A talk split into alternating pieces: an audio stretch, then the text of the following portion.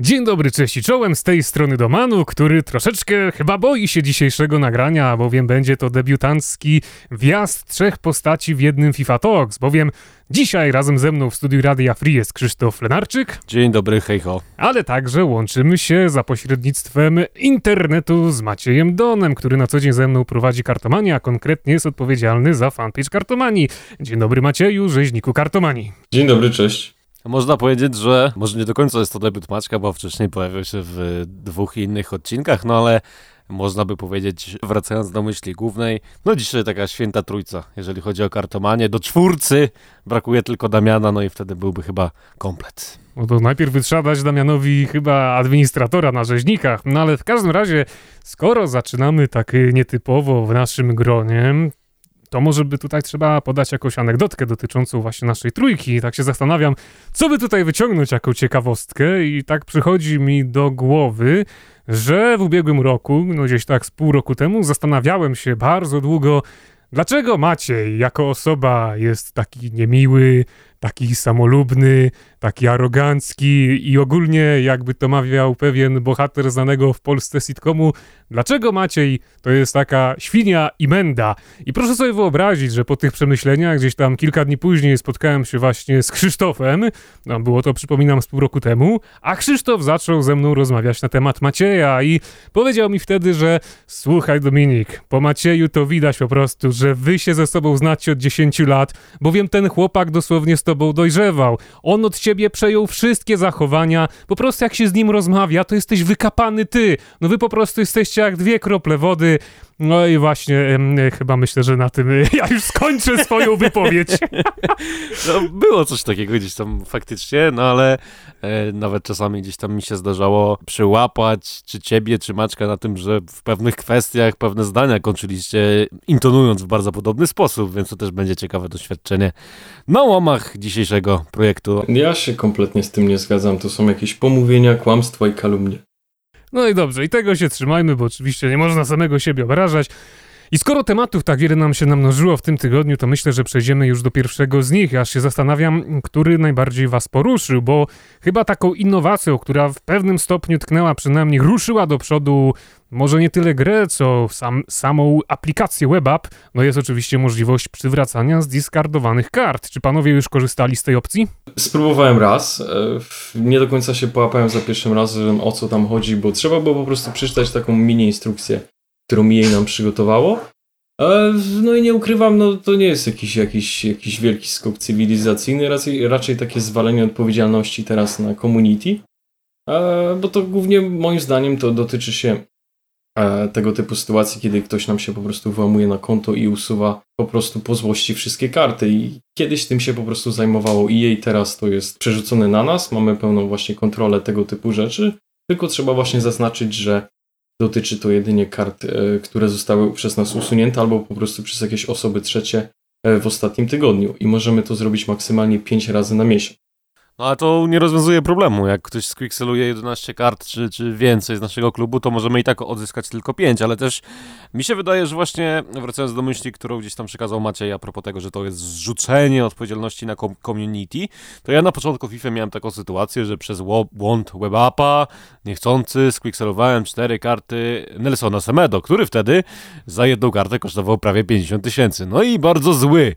Zadzwoniłem do e, Electronic Arts z tym, żeby zgłosić im tenże właśnie błąd, no i okazało się, że, że Electronic Arts ma możliwości i system, który na podstawie logów z naszego konta jest w stanie przywrócić nam dosłownie każdą kartę, jeżeli tam oczywiście podaliśmy odpowiednie parametry i ten Quixel potencjalnie nie był zmyślony. No i bardzo miły pan z EA, który był drugą osobą z EA, która wówczas tamtego dnia rozmawiała, bo pierwsza z nich niestety rzuciła słuchawką, nie wiem dlaczego do dzisiaj, e, to ten bardzo miły pan bardzo szybko mi wyjaśnił, na czym, na czym to wszystko polega. Mm, dość e, bardzo przyjaźnie i kontaktowo się ze mną porozumiał i dosłownie minutę po zakończeniu rozmowy Nelsony Semedo w postaci czterech kart, które squixelowałem, wróciły do mnie do klubu. Więc okazuje się, że takie narzędzia były od dawna, tylko że...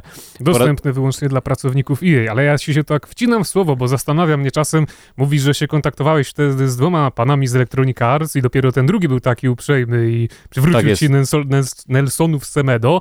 A czy tak nie było czasem, że kiedy rozmawiałeś rozmawiałeś z tym pierwszym, to przedstawiłeś się jako Krzysztof Lenarczyk z FIFA Talks i on E, kiedy to usłyszał, mm. to nie rzucił ci Nelsonów Semedo do klubu, tylko rzucił słuchawką i kiedy dowiedział się, że rozmawia z jednym z nas, to po prostu wolał nie rozmawiać, bo pewnie się obawiał, że my go nagrywamy czy coś Znaczy takiego. właśnie, no miałem takie podejrzenie, bo ja nie, nie powiedziałem, że jestem Krzysztofem z FIFA Talks, tylko powiedziałem, że z tej strony Krzysztof Lenarczyk, chyba znany też jako Mr. Kogito, dosłownie z rozpędu, nie myśląc o tym, co mówię gdzieś i no po prostu na, najpierw była błoga cisza na antenie, a później to, to ta rozmowa się zakończyła, więc no, ale, ale drugi pracownik no, bardzo szybko sobie z tym wszystkim poradził i też ostatnio gdzieś tam rozmawiałem z Darkiem Andrzejukiem i prawdopodobnie z, miał kontakt z tym samym pracownikiem EA, bo imię się zgadzało i też mówił, że jego sprawę rozwiązał bardzo szybko, więc okazuje się, że jeżeli, jeżeli y, dobrze rozmawiamy, y, dobrze współpracujemy, to też również dobrze z nami się współpracuje i, i sprawy z polskim supportem można równie szybko załatwić jak z supportem zagranicznym.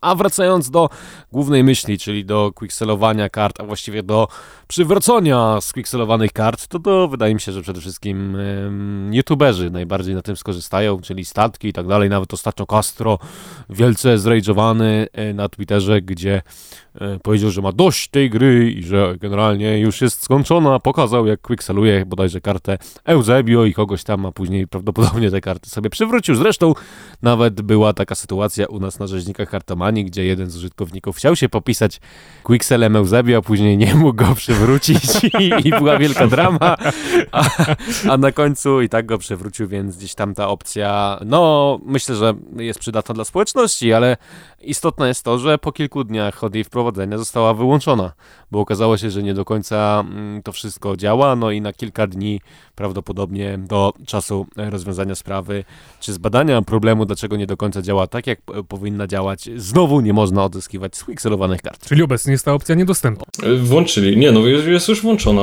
Chyba dzisiaj rano nawet to było, albo nawet...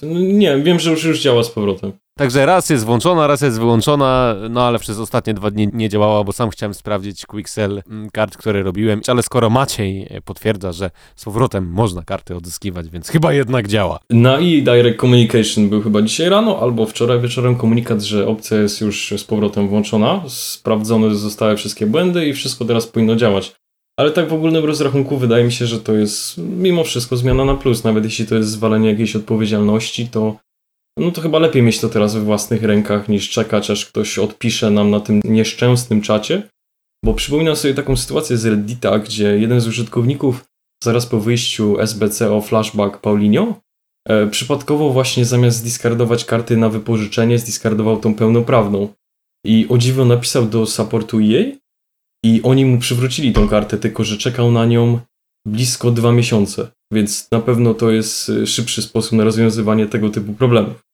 Że ogólnie, no nie można tutaj się czepiać. To jest jeden z tych elementów, który EA jakoś pchnęło do przodu i jeżeli to wszystko będzie nam dobrze działać, to będziemy zadowoleni na pewno w dłuższej perspektywie. To się przyda wielu graczom, ale już kończąc ten wątek i przechodząc do następnego, no to z tego co zauważyłem, przynajmniej wasza dwójka chyba najbardziej jarała się na przestrzeni ostatnich kilku dni nową innowacją wprowadzoną do gry, którą są karty przyszłej gwiazdy Odegarda oraz Jamesa, bowiem je można upgrade'ować w trochę nietypowy sposób. Jak wiadomo, poprzez robienie wyzwań dostajemy najpierw chociażby Jamesa ocenionego na 75, później wraz z postępem i nabijaniem wyzwań wbija nam waliczyk oceniony na 80, następnie 82 i dopiero kiedy ukończymy wszystkie wyzwania w grupie zadań, dostajemy Jamesa notowanego na 86, który wygląda naprawdę przyzwoicie. Do tego ma 4 gwiazdki sztuczek, 4 gwiazdki słabszej nogi, no i przede wszystkim 98 tempa.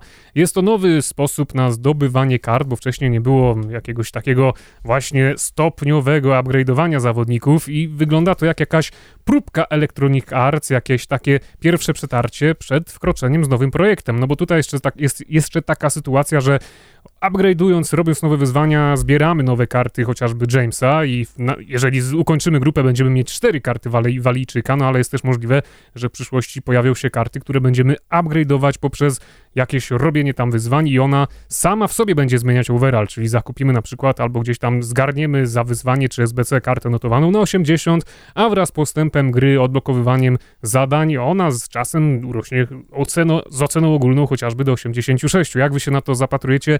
Jak wam się podoba ten obecny pomysł z Odegardem i Jamesem?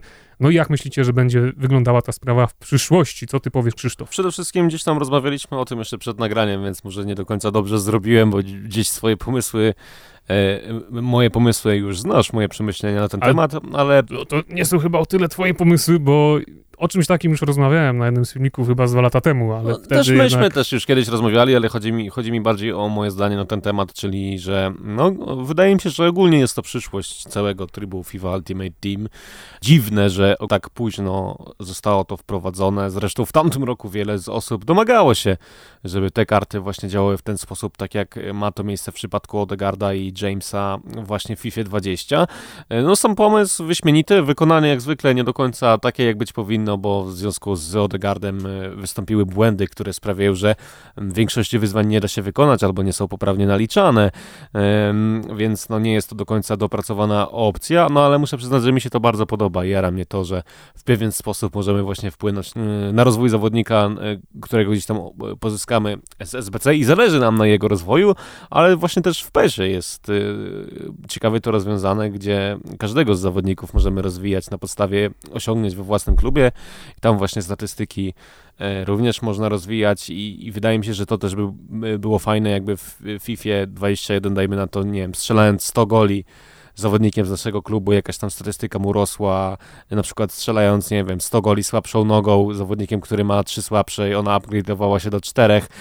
Myślę, że to by trochę zwiększyło chaos w trybie FIFA Ultimate Oj, Team, ale wydaje mi się, że ograniczyłoby trochę karty od czapy, które gdzieś tam się pojawiają, a bardziej by skupiło się wokół realnego futbolu, na czym myślę wszystkim zależy, a jeszcze istotne jest z punktu widzenia to wszystko to, że oprócz upgrade'u samych statystyk, te wyzwania pozwalają niekiedy zwiększyć gwiazdki słabszej nogi i sztuczek, co też no, myślę, jest y, najistotniejszą i najbardziej pozytywną informacją, bo niektóre karty właśnie przez ograniczenie słabszej nogi niekiedy uważane są za nawet niegrywalne. A ty Maciej, kogo wybierasz? Odegarda czy Jamesa? Na początku chciałem zrobić Odegarda to na pewno, ale wyszedł no, kilka dni później, chyba dwa dni, to tak też dziwnie, bo o 18 wyszedł James i ja od razu poleciałem robić Jamesa. Okazało się, że to większość wyzwań, a w zasadzie wszystkie można zrobić, a nawet trzeba. Squad Waters, no i to tak trochę ustudziło ten entuzjazm, ale nie ukrywam, że to dla mnie to jest, naj, jeśli chodzi w ogóle o te, tego typu sposób upgrade'owania kart, to jest największa innowacja FIFA 20.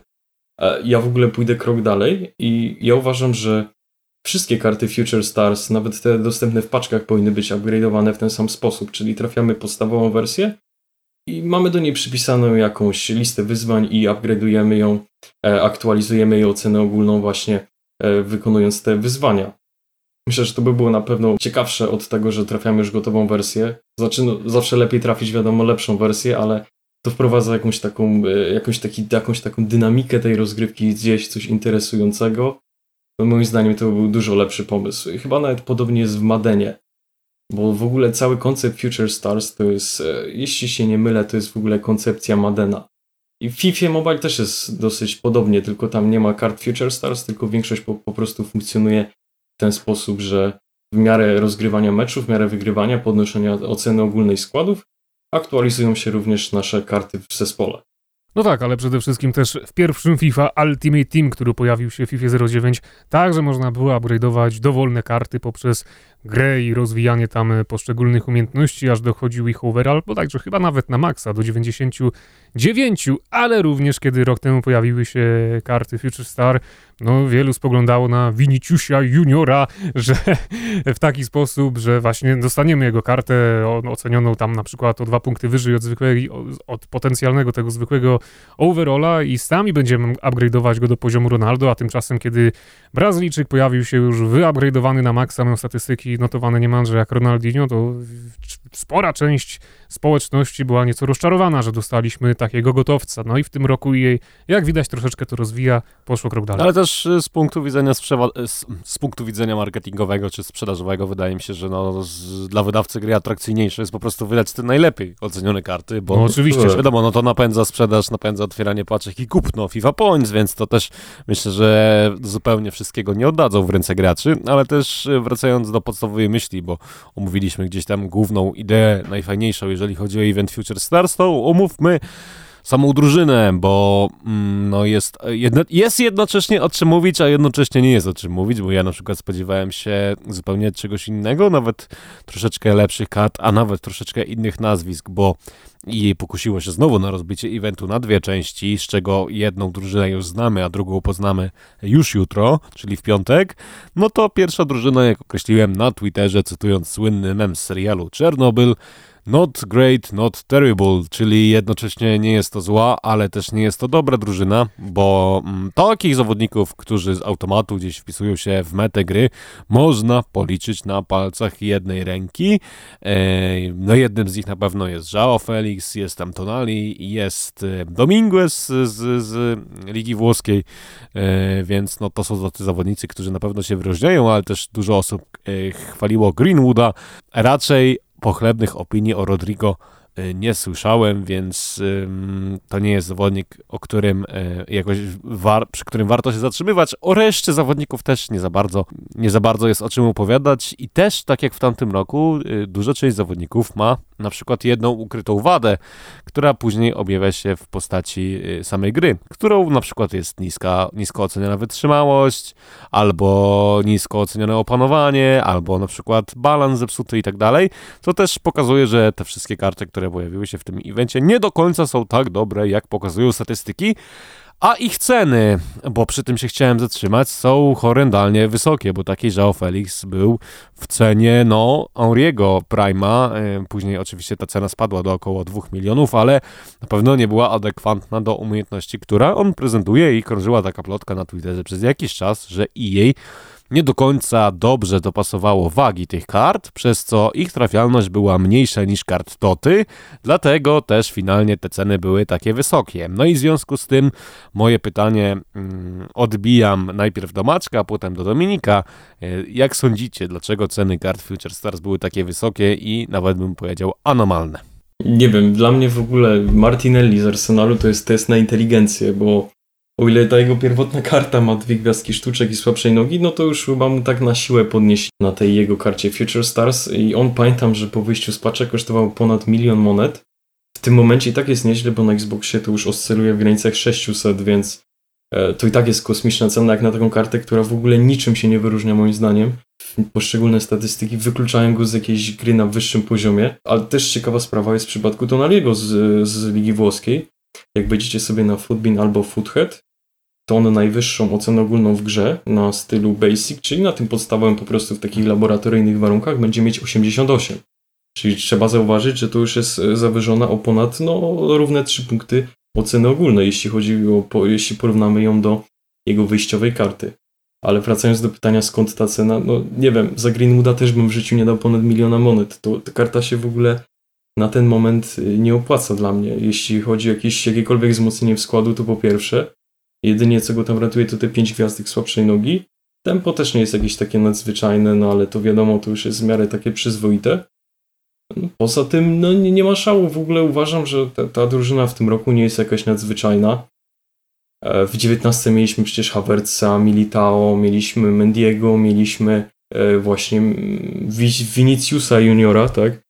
Czyli coś tutaj się przynajmniej działo. W ogóle cała ta koncepcja dwóch drużyn wychodzących to jest moim zdaniem nietrafiona. Bo dalej czekamy na to Moriego, kiedy mógł wyjść w pierwszej drużynie, zamiast jakichś innych niepotrzebnych kart z Ligi Francuskiej, które i tak chodzą e, tyle co nic, a nie, nie wnoszą e, żadnych usprawnień do naszych składów. Także no, no, kompletnie nie rozumiem tych cen. Myślę, że to jest przepłacanie w tym momencie za te karty. No ale tutaj też trzeba zrozumieć, że jej przede wszystkim chce już, żeby wprowadzić swój produkt w taki takie obroty, gdzie co tydzień będziemy dostawać w grze oprócz drużyny tygodnia jakąś inną specjalną drużynę, więc teraz właśnie takie rozbijanie może być w modzie i może się jeszcze częściej przytrafiać i być może właśnie niebawem doczekamy się także drużyny z okazji dnia toczącej się opony. Natomiast no już kończąc ten wątek, na pewno, żeby, żeby przekonać się, czy taki Greenwood coś potrafi, to będzie trzeba samemu kupić tę jego kartę i przetestować, bo do tej pory raczej nikt nie miał styczności z jego podstawową wersją ocenioną bodajże na 67 i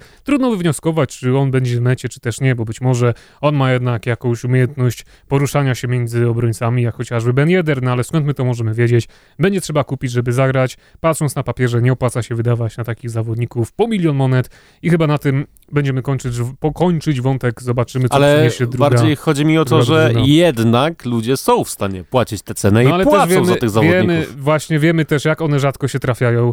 Też wiemy o tym, że teraz jest taki okres, gdzie ludzie troszeczkę rzadziej otwierają paczki, chociażby za FIFA Pońcy, bo ten wielki taki szał zakupowy to był przy okazji Toty i z reguły ten ta końcówka stycznia i luty to są takie miesiące, gdzie chyba zawsze najmniej otwierało się paczek właśnie za, za pieniądze i to się też odbija na tej trafialności, więc no to są takie wątki pokrewne, pomieszane. Nawet Damian chciał właśnie wypróbować Greenwooda i on kupił go za bodajże milion czterysta tysięcy, co dla mnie jest absurdalne, bo milion czterysta tysięcy to byłbym w stanie dać za właśnie Joao Felixa. Wydaje mi się, że to była cena adekwatna do statystyk.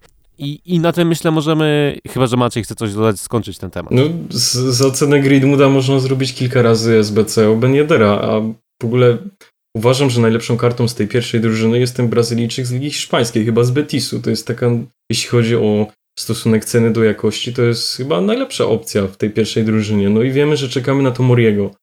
On miał być pierwotnie w SBC, ale już raczej nie będzie, bo już mówimy, już dzisiaj mamy czwartek, tak? Więc zakładam, że nic specjalnego tutaj nie wypuszczą i tego Tomoriego zobaczymy w drugiej drużynie. I to jest tyle. I pozostałe karty to jest na ten moment nie wiadomo. Oprócz e, kart dostępnych do trafienia w paczek i dostępnych w tak zwanych e, wyzwaniach sezonowych, mogliśmy otrzymać za SBC e, kartę Moise Kina z Evertonu, która też nie wyglądała jakoś fenomenalnie, a także, co istotne, zawodnika Szalkę, Makeniego, wyróżniającego się środkowego pomocnika e, z Ameryki, grającego w niemieckiej lidze i tutaj też warto się zatrzymać na chwilę, bo e, można powiedzieć, że możemy się czuć oszukani, bo grafika prezentująca tego zawodnika prezentowała dużo lepsze statystyki mm, niż te, które finalnie w grze otrzymaliśmy. No i co ciekawe, grafika z, właśnie z McKennim bardzo szybko zniknęła z social mediów Electronic Arts, co wydaje mi się, no, trochę zastanawiające, jak to jest, że e, prezentują nam, że możemy zrobić trochę lepszą kartę, a w grze dostajemy trochę gorszą kartę. No i też, no, dużo takich przypadków właśnie FIFA 20 jest, gdzie te statystyki na kanałach promocyjnych różnią się od tego, co finalnie otrzymujemy w grze. No, mm, podsumowując tą sytuację, można użyć słowa, którego Maciej użył w scenariuszu, czyli niesamowite. Jeszcze jak zaczęliście ten temat McKenniego, to myślę, że warto tutaj dodać, że dziś rano jej na Twitterze poinformowało, że to był błąd, jeśli chodzi o wrzucenie tego tweeta z, z grafiką z lepszymi statystykami i on nie zostanie upgrade'owany. Ten tweet zniknął po kilku sekundach, no to trzeba przyznać, jej szybko zareagowali. W końcu to był błąd na naszą korzyść.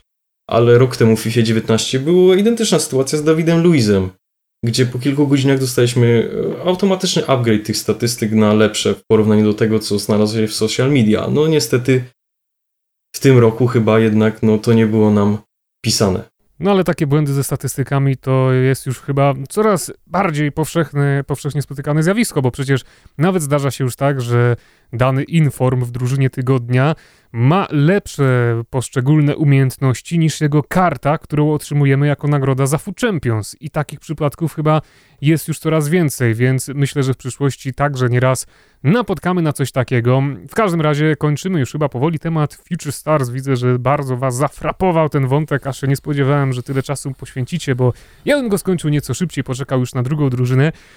No a idąc dalej, aż zastanawiam się, który tutaj wątek poruszyć, bo Krzysztof się już do mnie uśmiecha. No o czym chcesz teraz porozmawiać, Krzysztofie? W zasadzie wyczerpaliśmy temat taki y, najważniejszy, ale pojawiły się z nienacka upgrade'y sztuczek i słabszej nogi. To też jest temat warty zahaczenia. No i co ciekawe, jej zamiast zupgrade'ować wszystko naraz, to tak rzuca po trochu, a tu tam jednemu dodadzą gwiazdkę słabszej nogi, a tu komuś tam dodadzą sztuczek. No i z ciekawostek Roberto Firmino z Liverpoolu otrzymał upgrade na pięciu gwiazdek sztuczek i jeżeli jego karta specjalna e, e, Strasznego Krzyku, czyli ta, która ma bardzo wysoko ocenioną obronę na 80 punktów, również otrzyma ten upgrade do 5 sztuczek, to, no, to się stanie e, pomocnikiem unikalnym na skalę całej gry, mimo tego, że obecnie jest już świetnym zawodnikiem. No i też chciałem was zapytać, co o tym wszystkim sądzicie, o tym sposobie wydawania i odbić piłeczkę, jakiego zawodnika chcielibyście zobaczyć w wersji zupgrade'owanej. No, przede wszystkim, no to sposób wydawania, że raz się pojawiają gwiazdki sztuczek, potem słabsza noga i tak dalej, i tak dalej, no to jest wszystko powiązane tak samo z tym wydawaniem drużyn, że one są już dzielone na pół, żeby wydawać je co dwa tygodnie, być może w przyszłości będą jeszcze bardziej podzielone, no bo tutaj chodzi o to, żeby gracz miał jak najwięcej powodów, żeby zaglądać do gry, żeby przeglądać wszelkie Twittery i tak dalej, Electronic Arts, bo wszystko, co się wydarzy, no to my już byśmy chcieli mieć podane na tacy, a tutaj nie ma. Tutaj trzeba jednego dnia wyjść, żeby zobaczyć właśnie te sztuczki, innego dnia, żeby, żeby zobaczyć, jakie się pojawiły nowe wyzwania i tak dalej, i tak dalej. W efekcie prowadzi to do tego, że no, każdy gracz, który jako tako żyje tą grą, regularnie zagląda na ale i jej. Natomiast co do tego, jakiego bym chciał zobaczyć gracza, to no, na ten moment jeszcze, jeszcze szczerze mówiąc, nie mam żadnego. Mi się z kolei podoba w ogóle ta koncepcja dodawania gwiazdek sztuczek, czy to gwiazdek słabszej nogi, jeśli chodzi o karty Future Stars i ogólnie ten pomysł ich upgrade'owania. Myślę, że to jest bardzo spoko. Na przykład jak y, mam, trafiam jakąś kartę, która ma jest w tym aspekcie dużo gorsza, jeśli na przykład chodzi o gwiazdki słabszej nogi, tak, bo to jest, jest kluczowa kwestia w tej FIFA mi się wydaje.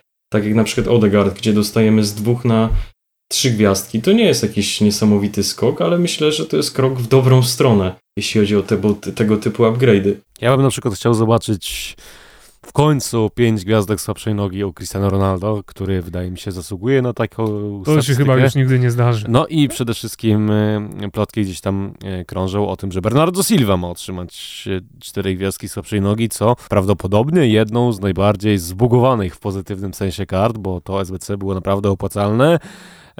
może otrzymać no, upgrade, który sprawi, że będzie jeszcze lepsza. No i myślę, że z takich głównych tematów to tyle, jeżeli chodzi o ten tydzień wbiłeś mi nóż w serce mówiąc o tym Ronaldo, bo no to jest właśnie przykład, dlaczego ja już nie liczę na żadne zmiany w FIFA, ani, ani nie wierzę, że coś się wydarzy, bo pamiętam nawet, jak gracze robili kompilację bramek Cristiano Ronaldo słabszą nogą, żeby tylko EA dodało mu piątą gwiazdkę słabszej nogi, a to się nie działo. I nawet kiedy Portugalczyk pojawił się na okładce gry, Także nie, nie otrzymał on słabszej nogi notowanej na 5 gwiazdek, więc skoro to nie miało miejsca do tej pory przez te wszystkie lata, kiedy dostawał on karty Toty jeszcze w Realu Madryt, no to nie stanie się tak, także i teraz, a no nie oszukujmy się, Portugalczyk jest już coraz starszy, 35 lat na karku, w tym roku ocena ogólna poszybowała o jeden punkt w dół, patrząc za dwa lata, no to na pewno nie będzie lepiej i no nie ma tutaj o czym marzyć. To chyba już trzeba pomyśleć o jakiejś FIFA 2024 i jego karcie flashback. A i wtedy to się będzie działo. Ale z kolei Nazario podnieśli na premierę jego ikony do pięciu gwiazdek sztuczek, ale myślę, że to, to w ogóle był fuck up, że jej tego nie zrobiło wcześniej.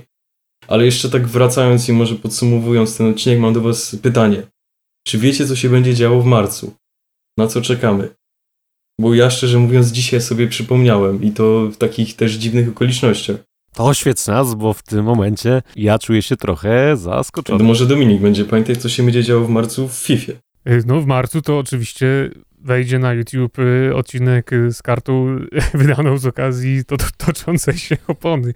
Ale mm, mówiąc poważnie, to nie pamiętam. A, no to dobra, to ja przypomnę. No, chodzi oczywiście o Copa Libertadores, o, o którym chyba wszyscy zapomnieli po ogłoszeniu przez EA w tamtym roku, że to będzie właśnie mieć miejsce w marcu póki co żadnego info, jak to będzie wyglądać, jaki to będzie miał wpływ na Ultimate Team, czy to będzie jakiś dodatkowy kafelek w menu, nic. A do tego, do tej daty brakuje nam jeszcze no kilkudziesięciu dni.